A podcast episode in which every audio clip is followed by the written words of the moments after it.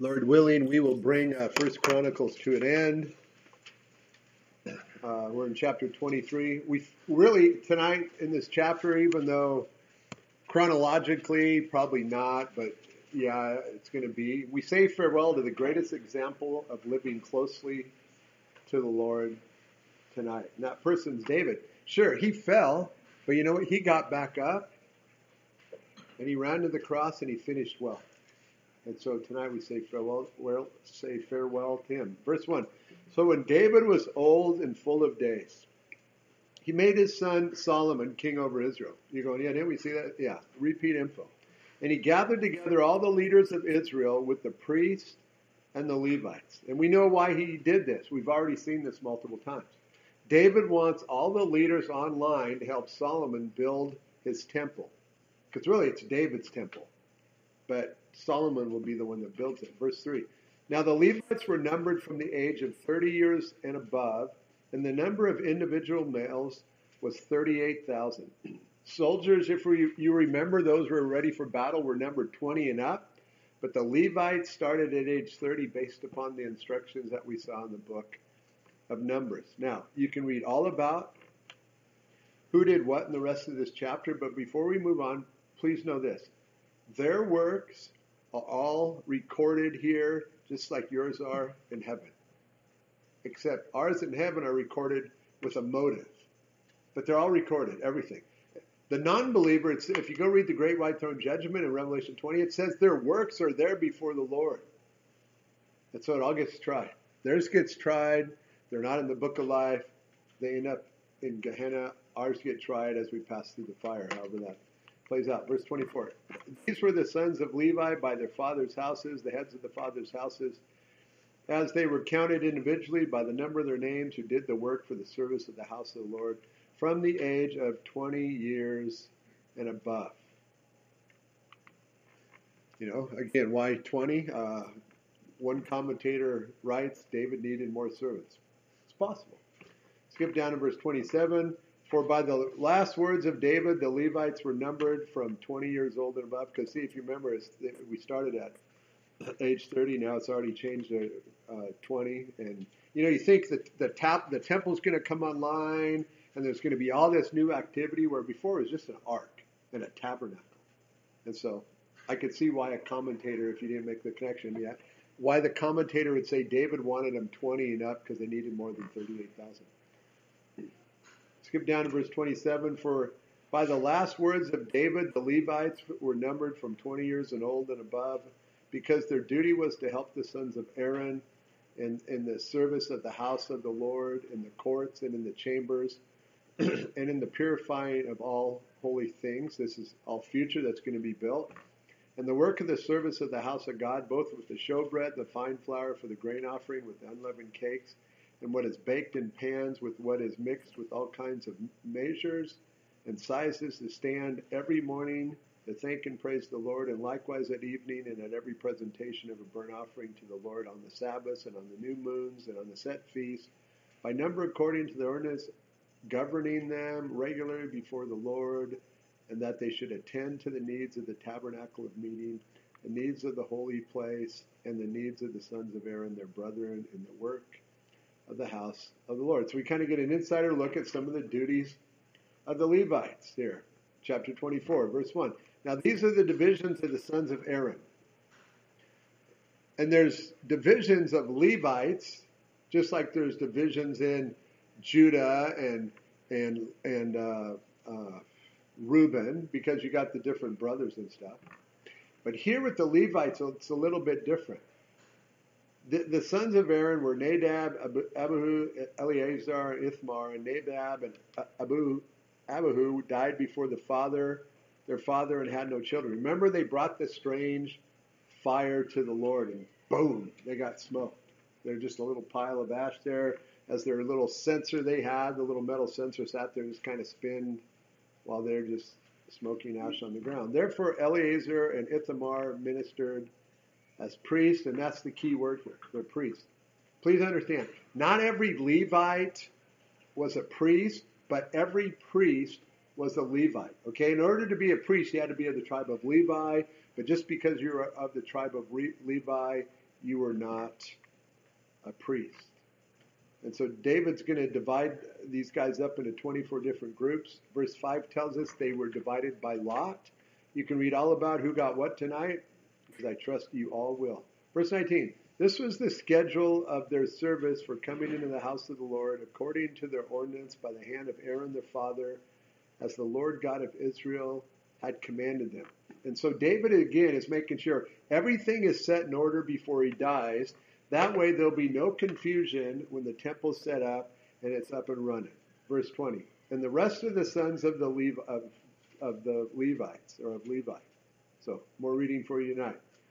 These are not priests, okay? Remember, all Levites are not priests, but all priests are, are Levites. So the rest of the sons of Levi, okay? Verse 31 makes that clear.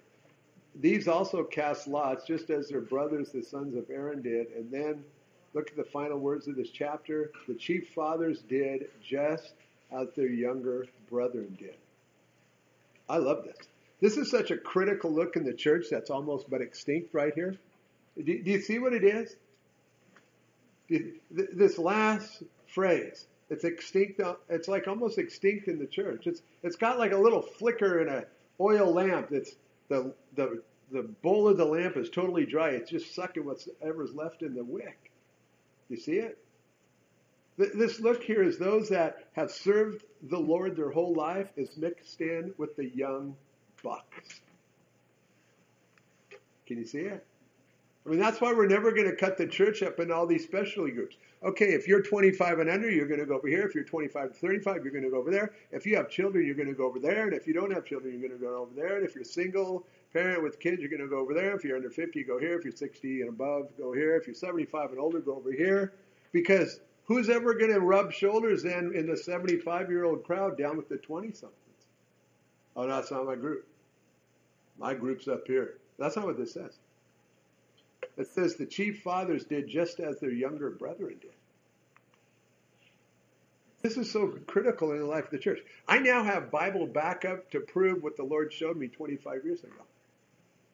I was sharing with the leader at the Bible college in the Philippines something that the Lord showed me. I said, if I ever go out, the Lord has already shown me exactly what to make it look like. Oh, really? You want to tell me what it was? I said, yeah, as long as you don't make fun of me. So I told him, he goes, you know what you just described? Yeah, what the Lord showed me. He goes, You just described the early years of Calvary Chapel. Because if you look at the church, it's all cut up. Calvary Chapels are cut up. You know, you go down ministries, 500 to pick from. What's your age group? What's your specialty? Drugs. Uh, well, if there's one for drugs, shouldn't there be one for liars? The habitual liar? Or the habitual social media person, they can't get off it? I mean, shouldn't there be like groups for everything, right? You go to the bookstore, the recovery Bible, the pervert Bible, the the social media Bible, the knitting Bible, the old person's Bible, the young. I mean, it's crazy. You see, the old, and you can figure out if that's you, bring maturity and experience and a lifetime of failures and successes, and the young bring zeal, fresh fire, and energy. That's why I love getting. A, I do the, well, we'll talk about them before we get done group on Thursday mornings, but I love to also get around younger people because there's something about them. I loved it when I was doing the youth. There's just something about them. Before I left Santa Barbara, I had a junior high intern, just brand new.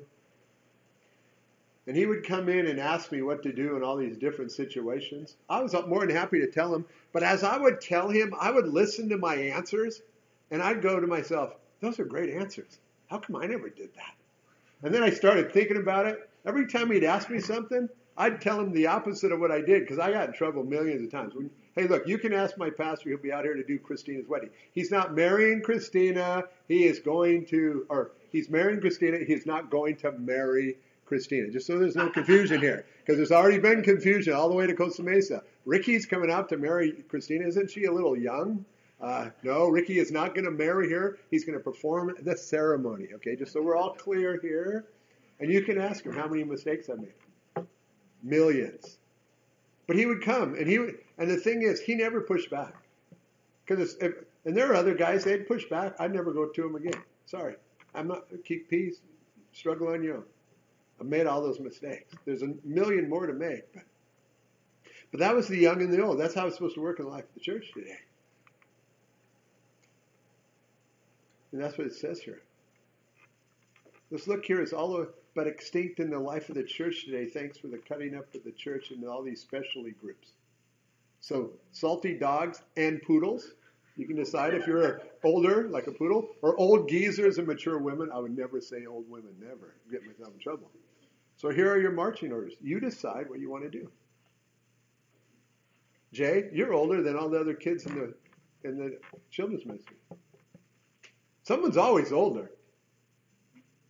I mean, take this look of old and young blended together and fulfill the command of God's word in the book of Titus, where it is commanded for the older women to train up the younger women. It's commanded. It's commanded. It says that. And the older men are supposed to train up the, the younger men. It's commanded. They want to know what you know. Don't, don't ever give them your opinions. Just give them Jesus. I was sitting with some in the last couple weeks. They're way younger than me. And it was just like Bible, Bible, Bible, question, question, question. It was awesome. People want to know. Chapter 25. We're going to see this look again before we get done. Moreover, David and the captains of the army separated for the service some of the sons of Asaph, of Heman, and Jeduthun, who should prophesy with harps, stringed instruments, and cymbals. You see what just happened here? And the number of the skilled men performing the service was. You see what happened here? You got military and worship leaders joining together here. You see that? I mean, it's an interesting look here by David, is it not? As he takes the military leaders with the worship leaders and he blends them together. There has to be a reason here. That's the observation. David took military worship leaders, blended them together. I think there's two reasons, maybe more. I suggest you there's two. First, David wanted the worship of the Lord God always mixed in always mixed in or ahead of the military might of his army generals. That way, no one would ever lose sight of why you just won that battle with the worship leaders in the mix. You would never lose sight of that. Well, we did this in our own strength. David knew if they took that approach, they would be in big trouble. And so he's got it all blended in. Secondly, the way this is worded, God was going to speak direction to these worship leaders that in turn might speak to the military leaders. Look back at the middle of verse 1. Who, who should prophesy, the worship leaders, with harps, stringed instruments, and cymbals. Now, prophesy is proclaim God's word and truth under the influence of the Holy Ghost. It's prophesy. I'm doing it right now. Every time you open your Bible and share with somebody, you're prophesying. However, prophesy also is proclaiming of future events under the influence of the Holy Ghost. And no doubt, probably both of these are in play here. So be a military general with you. You know, put on your little military style hat, whatever you want. You're the four star general. And you have the possibility of someone beside you with a hotline to God who knows everything, the beginning from the ending. Would you want them close to you as a military general? Yeah, did you want them hooked to your hip? I mean, you'd want them right beside you. And so it's a great look. Verses 2 to 7 teaches there were 288 of these men. But there's something we got to see here at the end of verse 6. Asaph, Jeduthun, and Heman were under the authority of the king. Yeah, okay, that's pretty exciting. Uh, well, the worship leaders were submitted to the guy in charge, King David. Danny's always been. It's never been an issue, ever, ever, ever, ever, ever, ever. Back up to the end of verse 5. For God gave Heman 14 sons and three daughters. All these were under the direction of their father for the music in the house of the Lord. So not only was Heman under the direction from dad, from David the leader, his family was under the direction of their dad. Great look here, families. The, those worship leaders that are not like this, they've caused more denominational church splits down through the ages than anybody else in a church. In Santa Barbara, the largest church at the, at the time when we first moved there, it had so much internal conflict. It would split, it would split, it would split the last, the final split that killed it, the worship guy had this budget of like, you know, over a quarter of a million dollars. He was not willing to help pay the bills. And the people that were on his side said, no way, we're the worship guy. Church died and they sold it. Sold the church. Somebody else is in there now. They said they wouldn't sell it to Calvary Chapel. We wanted to buy it. We won't sell it to you. Oh, thank you. Verse 8. And they kept, oh, that's on the record now. Nobody knows who it is. Well, of course, you live there. Verse 8. And they cast lots for their duty. And tonight, when you read this, you'll see there are 24 different groups to match the 24 different groups in the previous chapters. So everything is balanced. But look at the end of verse 8. We see this look again that's dying out in the church that's in love with itself in the last days. And they cast lots for their duty, the small as well as the great, the teacher with the student. It's all blended together again. Everybody's on the journey with the Lord. Old sinners, young sinners, small and sinners, big and sinners, teachers and sinners alike, all that are sinners. They're all blended together. There's no distinction, separation, or segregation in God's house right here. But there is today. And that's what I love about our church. People don't care if you're old, young, married, single, whatever. They don't care. And the day we do care is the day we should just close the doors. Or when young people walk in. I haven't watched lately, but when I was doing it, our young people would attack them. Another young person walking in. Like, wow, welcome home to the family. We're glad you finally got here. We've been waiting for you. That's how it should be.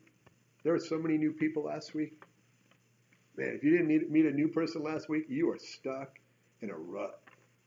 You are. You are. As the Lord God by lot assigns each man his post,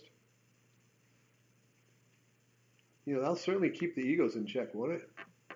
Hey, David, how come you gave that guy? No, no, no, I didn't do that. God did. Remember, we cast him by lots. Chapter 26. Concerning the divisions of the gatekeepers. I'm sure you're all wondering about that today. You go, man, I sure hope I get to find out about those gatekeepers. Hey, these had the job of keeping things safe and keeping the right people in, the wrong people out. There you go. You want more? Imagine they probably made sure no one was bringing sales in during the Sabbath day, I think. More names, more numbers in this chapter of gatekeepers, but look at the quantity here. The first guy, whose name I cannot pronounce in verse 2, he had seven sons. Well, that's cool. I mean, I would like seven sons. Father Abraham had seven sons. Oh, no. Is that how it goes? Oh, yeah, well, maybe seven. Okay. Verse 4. However, the sons of Obed Edom. Remember him? Why does his name sound familiar to us? Oh, the ark was in his home. Remember 2 Samuel 6:11. The ark of the Lord remained in the house of Obed Edom the Gittite 3 months, and the Lord blessed Obed Edom and, listen, and all his household. Wow, remember, it's like, well, when how, he, when how he did that? That's what I said. So starting in verse 4, you start counting, okay? So how many does he got so far? Go back and look at verse 4. No, sorry. Moreover, the sons of Obed Edom in verse 4. Also to uh, Shimei, Obed Edom's firstborn, so keep counting. Also to Shimei's son were sons born who governed their father's houses because they were men of great ability. Golly, imagine that. They were of great ability. Must have been in the gene pool, right? Obed Edom must have had great genes, and so he must have been a man of great ability. No, none of that nonsense. They're this way because the biblical record says the Lord blessed all of, of Edom, Obed Edom's household, including his sons. That's why they're like that. And that's why this record is here. Okay, get down to verse 8. All these were the sons of Obed Edom, they and their sons and their brethren, able men with strength for the work, great ability. In verse 6, and now great strength. When God moves, he moves everything. 62 of Obed Edom. The other guy had seven. They have 62. I mean, imagine that. Just like we read in our Bibles. Verse 9. And Mishimama uh, had sons and brethren, 18 able men. So he had 18. That's pretty good. I'd love 18 sons.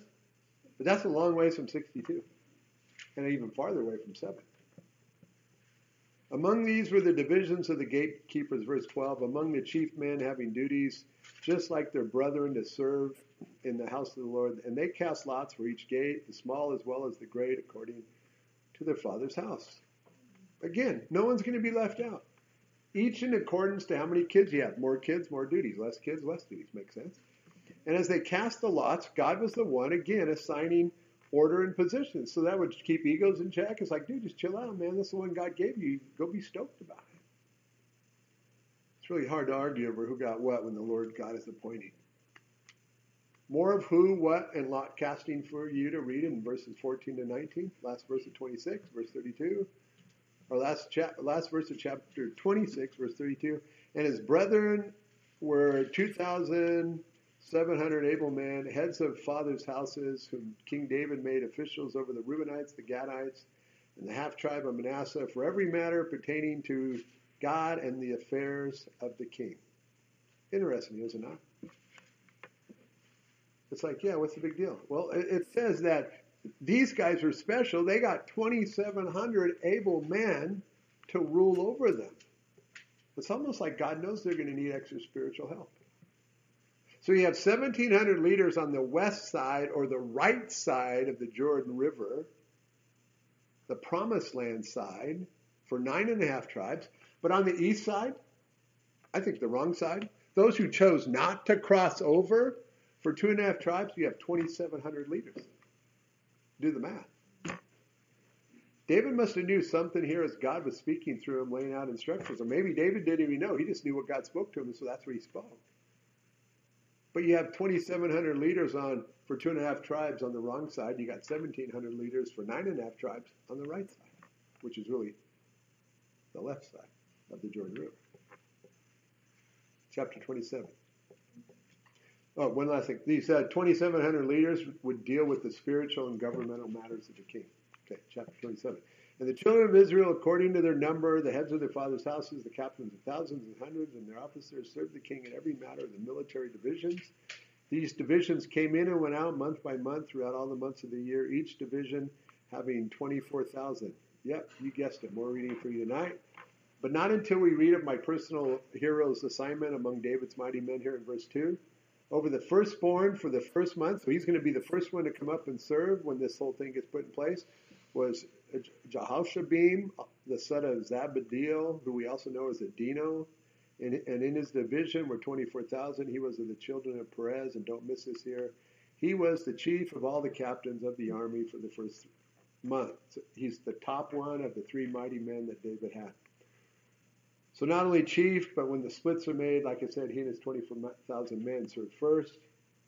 Verses 2 to 15 is the division of the 12 captains, or the 11 more captains with their 24,000 men each month. So the way this is, you have one month of active duty, and then you have 11 months to equip and train. No wonder David's fighting force was mighty. They were only on active duty one month out of the year. At least that's how he's setting it up here. Furthermore, over the tribes of Israel, the officer over the Reubenites, civil service leaders, and all the tribes, and there are 12 of them. More reading for you tonight in verses 16 to 22. Please notice as you read that tonight, the tribes of Asher and Gad are missing. Good luck on why. If you figure it out, I really don't care, so don't come and tell me. Just discover it for yourself, because I don't know. I don't think you will. Verse 23, a beautiful little nugget hiding in here. But David did not take the number of those 20 years old and under because the Lord had said he would multiply Israel like the stars of the heavens. And God did when they obeyed. And he did what when they disobeyed? He plucked stars out of the universe because he subtracted when they disobeyed. All right? All right? You with me? When they obeyed, God blessed them. And when they disobeyed, he he subtracted them. As of today, this is a commercial break here. You know, you can stretch, right, you know, do whatever you need to right here. The population of Israel is 8.7 million. Because I just wanted to see. It's like, okay, as, as the stars of heavens, it's like, and you know, that's a long way from just Abe and Sarah. You know, started with two, you got 8.7 million. But then I started thinking, well, how many of the Arab brothers that have Abe's blood flowing in them through Ishmael are also counted in this number. Actually, quite a few. So then I thought, well, I wonder how many, I wonder how many people live in these countries that surround Israel. I'm just curious. I mean, none of us probably know that number. You're going to know right now. So the countries touching Israel's border. Remember, Israel has 8.7 million. So the, the countries touching Israel's border, we're not counting the Palestinians because they're not a country, they're just a bunch of criminals. Remember when um, Yasser Arafat and the Olympics and they raided that thing in 74, I think, and invaded and killed all the Jews? That was when the Palestinians came to power. They're a bunch of terrorists. Probably didn't know that. You do now. Okay, so Israel has 8.7 million. Jordan has 10 million. Egypt touches Israel's border. They have 98 million. Lebanon, way up at the top, real skinny, has 6 million. And Syria, right above Lebanon, squeezed between, still touching Israel, has 18 million. That is 120, 132 million against 8.7 million. And, you and you're going to tell me there's not a God in, in heaven? 132 million against 8.7. Now I didn't do the math, but that would be like okay, 132 million and 8.7. So what is that like? I don't know, 10 person. You know, okay, we're going to gang fight. Every every 10 of you have to only kill one Israeli, or whatever. 40. And then I thought, well, yeah, but you know, you know, Egypt doesn't say bad things all the time. Jordan's kind of quiet. You know, they got the nice little treaty there. Lebanon is off and on. Syria, real loud. What about those that could strike Israel's border? You probably didn't know this either. Again, we're still on commercial timeout. Iraq is 38 million, which is 530, which is 539 miles away, and in a commercial plane, you can make that distance in less than an hour. Throw in a supersonic jet, 38 million. Iran, 81 millions, which is 1,112 miles away, and in a commercial plane, you can cover that distance in just under two hours. Oh, that's still pretty close. Saudi Arabia, 32 million, which is 798 miles away, and in a commercial plane, it'd take you 1.4 hours. You add all those numbers up. That's a lot of people. Iraq, Iran, those guys don't really like Israel. And you're going to tell me there's not a God in heaven. Here's this little sliver of land with these 7.89, whatever I said, 8.7 million people. Okay, commercial break's over. Back, back at it. Verse 24. Joab, the son of Zeruiah, began a census. And we know why, right? We saw that back in chapter 21 last week. More leaders with their specific duties. Verse 25. Leaders over the king's treasuries, and uh, that brother was over the storehouse and the field and the cities and the villages and in the fortresses, verse 26, Urzri was over those who did the work of the field for tilling the ground, because, hey, you got to till the ground. Everybody's got to be a tiller. Verse 27, and Shimei was over the vineyards, and Zabdi was over the produce of the vineyards for the supply of the wine. Of the wine, those guys were always happy for some reason. I'm not really sure why. Uh, Baal Hanan, who would want that name? The Gederite, but he was a leader in David's cabinet here, or his governmental positions. I mean, Baal Hammond. What's the first thing you think of? You're doing Bible study. You know, that's an observation. It's like, geez, what dad would ra- would name their kid like that? Well, I don't know. First, I guess you got to find out what the name means. His name means Baal is gracious. So at least you know what his dad was serving when he had a kid, right? Because he was serving pagan idols. Because Baal is like the worst. Well, he was over the olive trees and the sycamore trees that were in the lowlands, and Joash was over the store of oil, verse 29. And uh, not even trying uh, that, that name there, we'll just call him the Hendersonite. The Sharonite was over the herds that fed in Sharon, and Shaphat was over the herds that were in the valleys. Verse 30. Obil the Ishmaelite. That should catch our attention. A descendant of Ishmael. At least one got smart enough and came back, who was over the camels. He was a camel jockey uh, Jed Di uh, was over the donkeys, and to do the like jazz music was over the flocks. All these were the officials over David's, King David's property. Yeah, God, you blessed him, but it's going to get even a greater blessing before we get done. And uh, uh, Jonathan on steroids, because that kind of really what it looks like. They just threw in a bunch of extra letters there. David's uncle was a counselor, a wise man, and a scribe. And uh, Jehiel was the, with the king's sons. Okay, verse 33. Ahithophel was the king's counselor until he became a traitor against David at Absalom's uprising, and Hushai the Archite was the king's companion. Remember when Absalom does his uprising, uh, Hushai the Archite, he wanted to go with David and go out with him, and David says, "Look, you're going to slow me down. That would tell me the guy's probably old." And so David sent him back, and he became a spy for David and Absalom's inner circle. Verse 34. After Ahithophel was Jehoiada, the, the son of Benaiah. He, this guy, Jehoiada, the son of Benaiah, he was one of the three mighty men. He's going to lead the army once David dies and Joab revolts against Solomon. Solomon's going to say, hey, go get her done. And this guy goes and gets it all done. And he becomes the, the commander of the army. Then Abiathar. And the general of the king's army at this present time under David was Joab. Chapter 28. Repeat information, verse 1. Now David assembled at Jerusalem all the leaders of the tribes, the officers of the tribes, the captains of the divisions who served the king, the captains over thousands, captains over hundreds, and the stewards over all the substance and possessions of the kings and of his sons, with the officials of valiant men and all his mighty men of valor. Then King David rose to his feet and said, Notice he rose to his feet. Would David ever be sitting as the king talking to his men? No. Okay, so observation, he's sitting down. Interpretation, it's his health must be declining because he's sitting there. But now he wants to say something. He's going to make a statement. And he rose to his feet and said, Hear me, my brethren and my people. I had it in my heart to build a house for the rest of the ark of the covenant of the Lord and for the footstool of our God, and had made preparations to build it. And he did. But God said to me, You shall not build a house for my name, because you've been a man of war and have shed blood. It's all new information, or uh, same information, repeat. However, the Lord God of Israel chose me above all the house of my father to be king over Israel forever, for he had chosen Judah to be the ruler and over all the house of Judah, the house of my father. And among the sons of my father, he was pleased with me to make me king over all Israel. And of all my sons, and this has never happened before. Remember, Saul Saul was king first. Did Saul's son come into power? No, no he was killed. So this is going to be the first time this ever happened. He was pleased with me to make me king over all Israel, and of all my sons, for the Lord has given me many sons. He has chosen my son Solomon to sit on the throne of the kingdom of the Lord over Israel. All repeat information. But it's well needed, I believe, because there's a traitor in the ranks of the sons, even after dad dies off.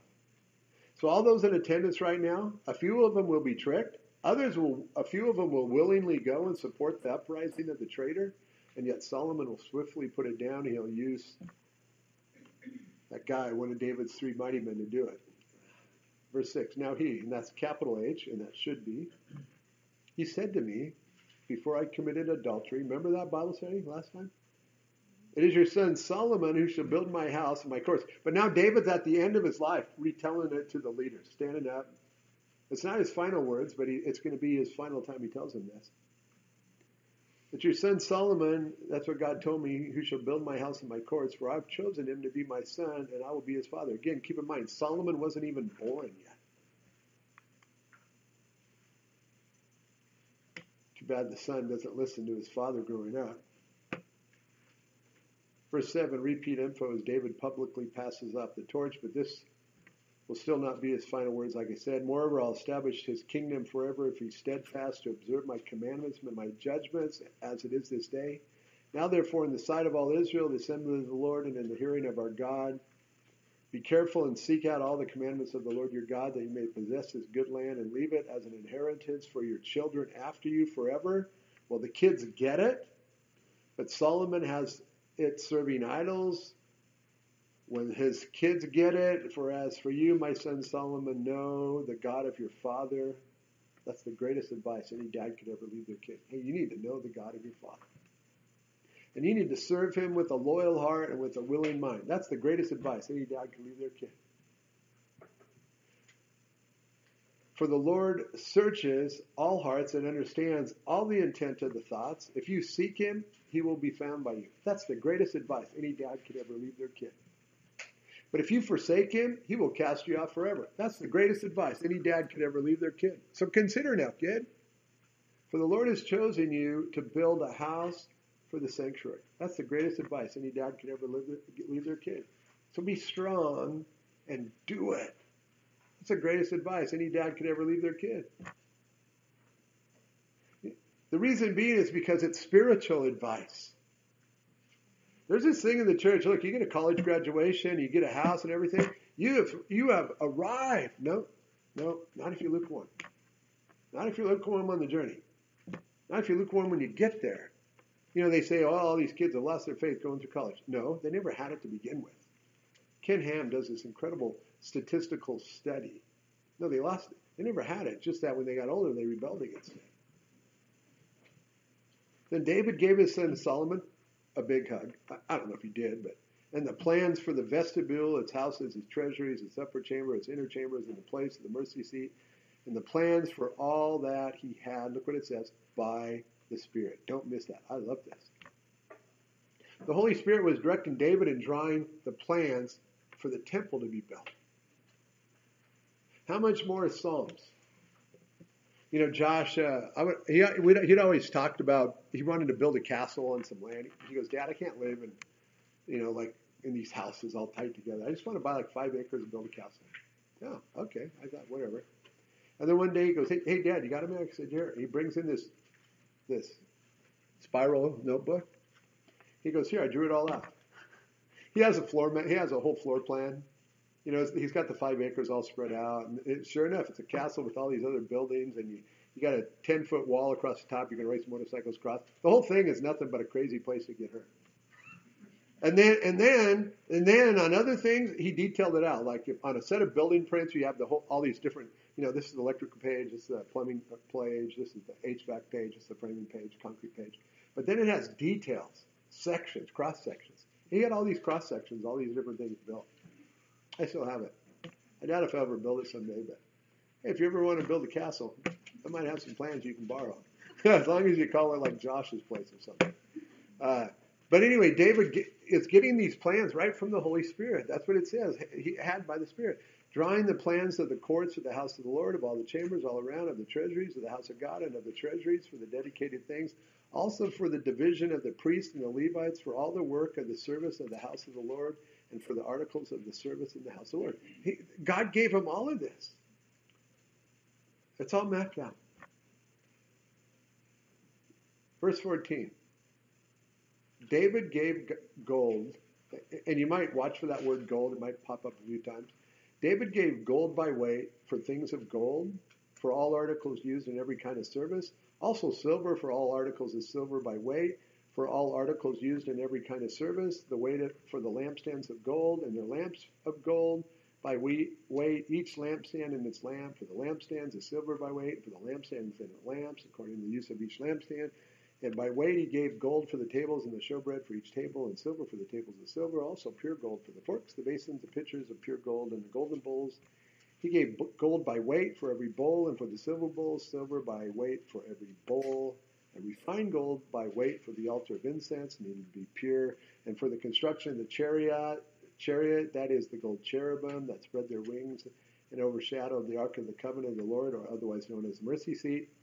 And this said David, watch this, the Lord made me understand in writing by his hand upon me all the works of these plans.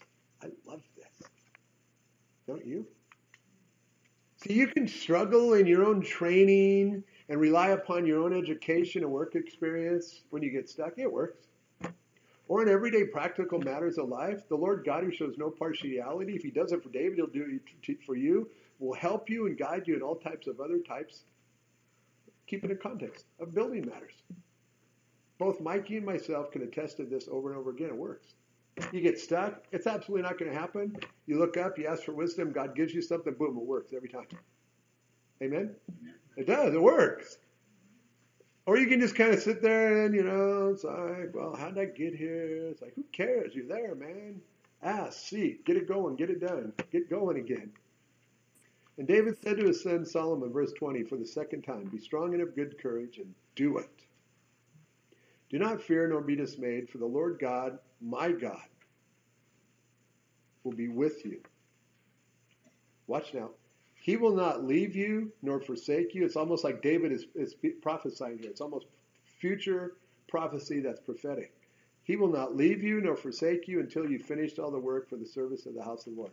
True or false? It's true. And It is so true. He will not leave you nor forsake you until you've finished all the work for the service of the house of the Lord. Once Solomon has the temple built and his new house, remember, he, oh, well, I guess we haven't got there yet, but when he builds them, he builds his house and the temple at the same time. And once he's done building them, what does he start to do? First thing, right off the right off the bat, or maybe even before that, I, I didn't check this. It might be right after that. What does he do?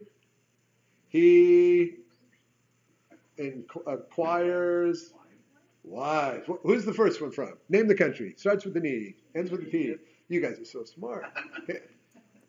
But not just Egypt. Then he starts to collecting wise and wise and wise. He does not do that, I believe. Among, well, I'm positive because of this is prophetic right here. He doesn't do this until after it's built. God, David says, "My God will not leave you or forsake you until you finished all the work for the service of the house of the Lord." Would God leave Solomon if Solomon kept doing and serving God and God alone? No, absolutely not. Solomon should listen here. We know these foreign wives will turn his heart away from the one true God. Verse 21. And then the kingdom gets split. Ten tribes up north, two down south. Verse 21. Here are the divisions of the priests and the, the Levites for all the service of the house of God, and every willing craftsman will be with you for all manner of uh, uh, workmanship, for every kind of service, also the leaders and all the people will completely will be completely at your command as dad hands the key of the city to his son. The plans, the people, the leadership, the support staff, the materials, the laborers, the craftsmen, everything he needs is there. All Solomon has to do is pull the trigger. That's it. That's all he's got to do. Chapter 29, last Sunday's Bible study. I believe David wants to get everybody as excited as he is about the temple. I believe that's what he's going to accomplish here. He wants to get all the leaders set apart unto God before he passes off the scene. I can guarantee you there is no way he's saying, hey, look at me like the Pharisees did at his giving. If you think that, you're deceived. Because that is not what he does here. That is not what a man after God's own heart would do. Because he's going to talk about what he's given. But I can guarantee it's not like the Pharisees. He is doing it to try and stir people up.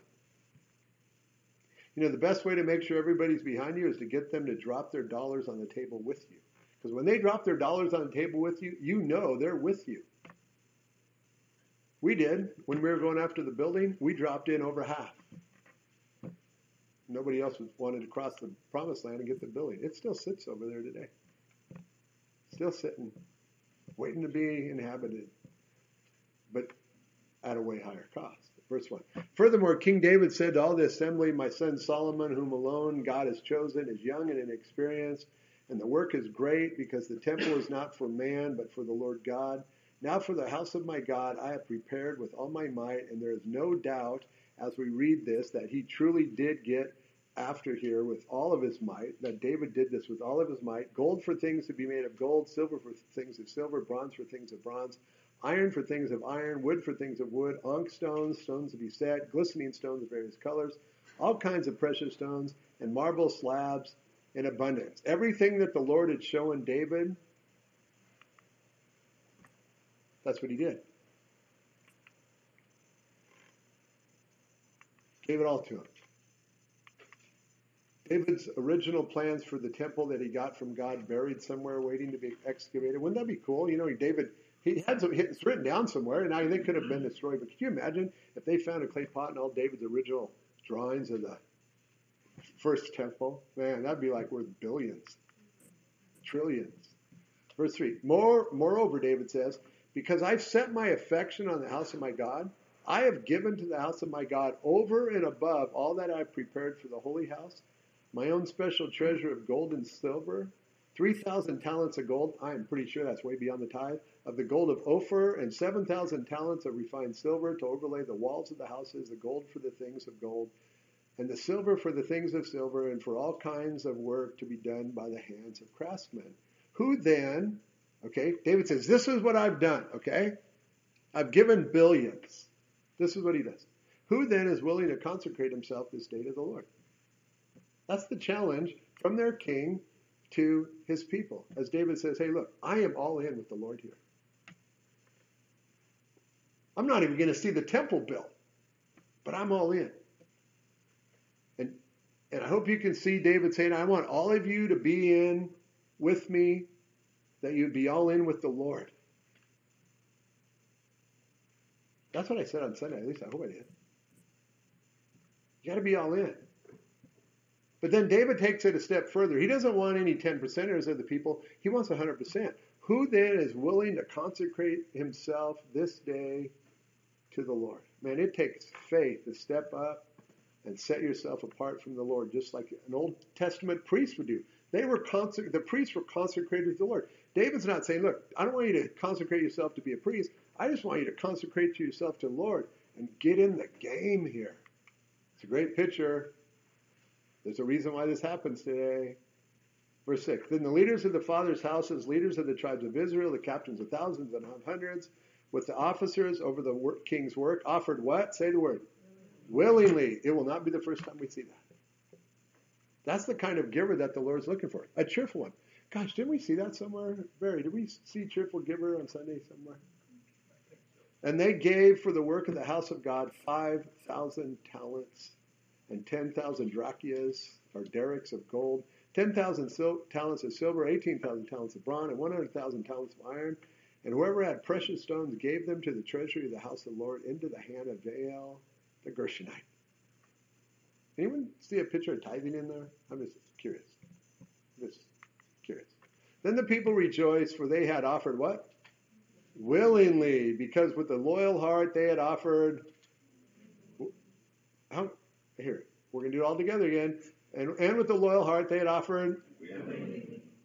Wow, this time's real quiet over here. To the Lord, and King David also rejoiced greatly. Now, I hope you can see that and have ears to hear. Because God has a message for each one of us tonight that has not consecrated himself this day to the Lord. Because when you do, you're free. And God's now free to work in you and work through you. Verse 10. This reads like a psalm. Therefore David blessed the Lord before all the assembly, and David said, Blessed are you, Lord God of Israel, our Father, forever and ever. Yours, O Lord, is the greatness, the power, and the glory, the victory, and the majesty. For all that's in heaven and earth is yours. But see, they just gave. They just gave all this. And they gave all this because David acknowledges that God owns everything. Yours is the kingdom, O Lord, and you are exalted as head over all. Both riches and honor come for you, and you reign over all. In your hand is power and might. In your hand it is to make great and to give strength at all. That's why we will see in a week or two, maybe this coming Sunday. I haven't figured out where I'm going to stop yet. Where Jesus says in Matthew chapter 6, verse 33, But seek first the kingdom of God and his righteousness, and all these other things shall be added unto you. That's what these guys did. They gave unto God, and they don't have to worry about anything because they're consecrated unto him, and he's going to take care of them. That's what Jesus said, but seek first the kingdom of God and his righteousness. All these other things you need food, drink, and clothing will be added to you. Therefore, do not worry about tomorrow, for tomorrow will worry about its own things. Sufficient for the day is its own trouble. We're going to see that when we get to the book of, uh, in a couple weeks on Sunday morning. Now, therefore, verse 13, our God, we thank you and praise your glorious name. But who am I and who are my people that we should be able to offer so willingly as this? For all things come from you, and of your own we have given you. So the law said you had to give the 10%, but that didn't mean you got the 90% by, by yourself. If, if, you remember right, I said the 90% was left for you to manage. And that's what David says here. For all things come from you, and of your own we've given you. See, when a person believes that, that's when you move from a tither to a giver, and you're set free for so many things. I hope you see what David's doing here. This is the Old Testament picture of Sunday's message that I planned out 19 years ago. I figured out when we first moved out here that first I was going to do Nehemiah on a Sunday night, and I was going to do Ephesians on Sunday morning, and then I was going to do all this, and then I was going to start in Genesis, and then I was going to jump over here, and then I was going to jump over here, and then I was going to do this, and then I was going to start over here, and then I was going to do this, and I was going to teach all the way through the rest of the New Testament, and then I was going to go back and go here, and then I was going to go over here, and then I was going to go here, and then I was going to go back here, and then I was going to go here, and then I was going to start in here again and teach the Revelation. And I thought, am I going to go to the minor prophets? Now I start in Matthew. If I would have, if I would have went to the minor prophets, we wouldn't be here today. The message of Sunday would not match the message of tonight. See, this is a picture. This is like so crystal clear of what they did. That's the message of those who gave on Sunday morning. Of what Jesus is saying. But when you give, it's a giver, not a tither. It's a picture. I hope you can see that. To me, when I saw this, he's like blowing my mind by putting the best. This is the best Old Testament picture before us that reveals the heart of a cheerful giver. It's right here. This is it. And David is telling God how thankful he is to be able to give. Like, who am I that I should be able to give to you? That's what it says. Look back there. It says, Who am I that I should be able to give to you, God? It's privilege. It's worship. David is saying he knows that both the heart to give and the ability to give were gifts from God. Do you see it? Do you see it that way? Do I see it that way? That's how David saw it, the man after God's own heart. Verse 15 For we are aliens and pilgrims before you, as were all our fathers, our days on earth are as a shadow and without hope. And until I believe that, I will not be a giver or a soul winner. Our, our, lives on this earth are like a vapor. Gone. We sang the song. First song. We could be out of here. Boom, gone. How we're looking for that. We are so weak, God, but you are so great, as David's worship. Our Lord, our Lord, our God, all this abundance that we prepared to build you a house for, your holy name is from your hand and is all your own. It's all yours. It's all yours. God, we're just giving it back to you. I know also, my God, that you test the heart and have pleasure in uprightness. It's all yours, God. See, if it's all God's and I give it all to God or give whatever to God, it's all, He already owns it, so He's just going to go, watch this. My math is way greater than your math. As for me, in the uprightness of my heart, David says, I have what? Willingly offered all these things, and now with joy I have seen your people who are present here to offer, just in case you missed it the other five times, six times there. I willingly gave to you joyfully, cheerfully. And I had this chapter all planned out to be done the Sunday right after I got done talking about cheerful giving and not tithing. I'm thankful nobody came up and pushed back. I know, so those people, I don't know if they're listening online or whatever, but I'm thankful they gave their millions or billions. If a talent of gold is 120 pounds and they gave 5,000 of them, we're already at 600,000 pounds. My calculator wouldn't go that big, so let's cut that number in half 300,000. 300,000 pounds is 48 million ounces. Gold today is, is all-time high, 1427 an ounce. That is 68 billion, 496 million. That's what they gave. I don't think anybody's a tither there unless they're like a tri-billionaire or something. Plus, when you look at the law, it says if you don't give the tithe, we're going to tax you another 20%. Remember, the law was given to show me I was a sinner, not to make me righteous or consecrated unto God. That's why the law was given. Verse 18. O Lord God of Abraham, Isaac, and Israel, our fathers, keep this forever in the intent of the thoughts of your heart of the heart of your people and fix your heart towards us. And give my son Solomon a loyal heart to keep your commandments and your testimonies and your statutes, to do all these things and to build the temple for which I've made provision. I mean, that needs to be the prayer of all of our fathers today. Amen, men? That needs to be it. That you'd keep them. Then David said to all the assembly, Now bless the Lord your God. So all the assembly blessed the Lord God of their fathers and bowed their heads and prostrated themselves before the Lord and the king. Some commentators, I didn't look at all of them, believe, and I'm, I'm, the reason I didn't is because I believe they're right. David dies here. And that the rest of this chapter is Solomon's coronation. Remember, the chronicle writer leaves out a lot of things that the kings puts in. So this might, the rest of this chapter might be Solomon's coronation as, as king. Verse 21. And they made sacrifices to the Lord and offered burnt sacrifice offerings to the Lord on the next day, a thousand bulls, a thousand rams, a thousand lambs. Sounds like a, a, a consecration thing when Solomon becomes king with their drink offerings and sacrifices in abundance for all Israel. So they ate and drank before the Lord with great gladness on that day, and they made Solomon the son of David king the second time. When was the first time? When was Solomon made king the first time? When David was alive. Remember? Adonijah. Bathsheba goes to David. I thought you told me my son was going to be king. Total setup by Joab.